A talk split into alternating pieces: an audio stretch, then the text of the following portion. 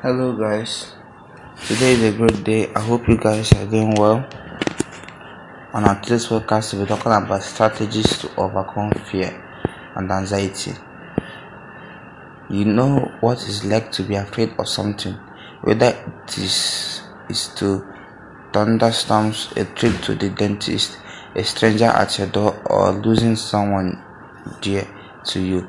Fear is a normal reaction that warms out our body to be careful. Anxiety is a type of fear dealing more with worries and the future rather than fearing something that is present. When fear and anxiety becomes a pattern in our life, they become a problem. If you plug the drain in the kitchen sinks is a problem, do you ignore it? Of course not. You can call a plumber or try to fix it yourself.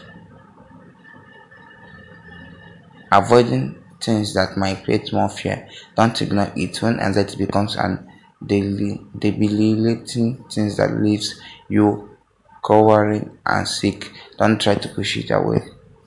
So number one steps for you to avoid fear is learn more about your fear. These first steps can be the hardest one, but it's also absolutely necessary.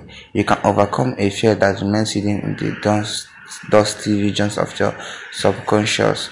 You must face it when you turn your face towards a person you see that person and learn what he looks like and how he is acting. When you turn towards your fear rather than away from it, you notice things about your fear that you didn't know before. This awareness helps you overcome it. To help yourself face your fears and anxiety, keep your journey over a period of two or three weeks. Record any pattern you notice.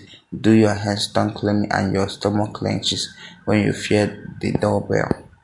Number two is use your imagination in positive ways. And imagination is a wonderful thing. It gives you power, creativity, and the ability to think outside the box. Unfortunately, an active imagination can be a harmful tool when it causes you to think about negative things. Your imagination can magnify your fears, making your situation seem much worse than it actually is. Instead of letting your imagination lead you down the dark corridors of fears, purposely use it for overcoming fear.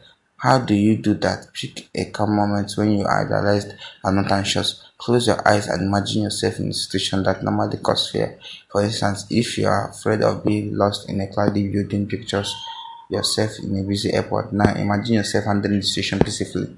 The last retreating here is use your brain in a different way than usual.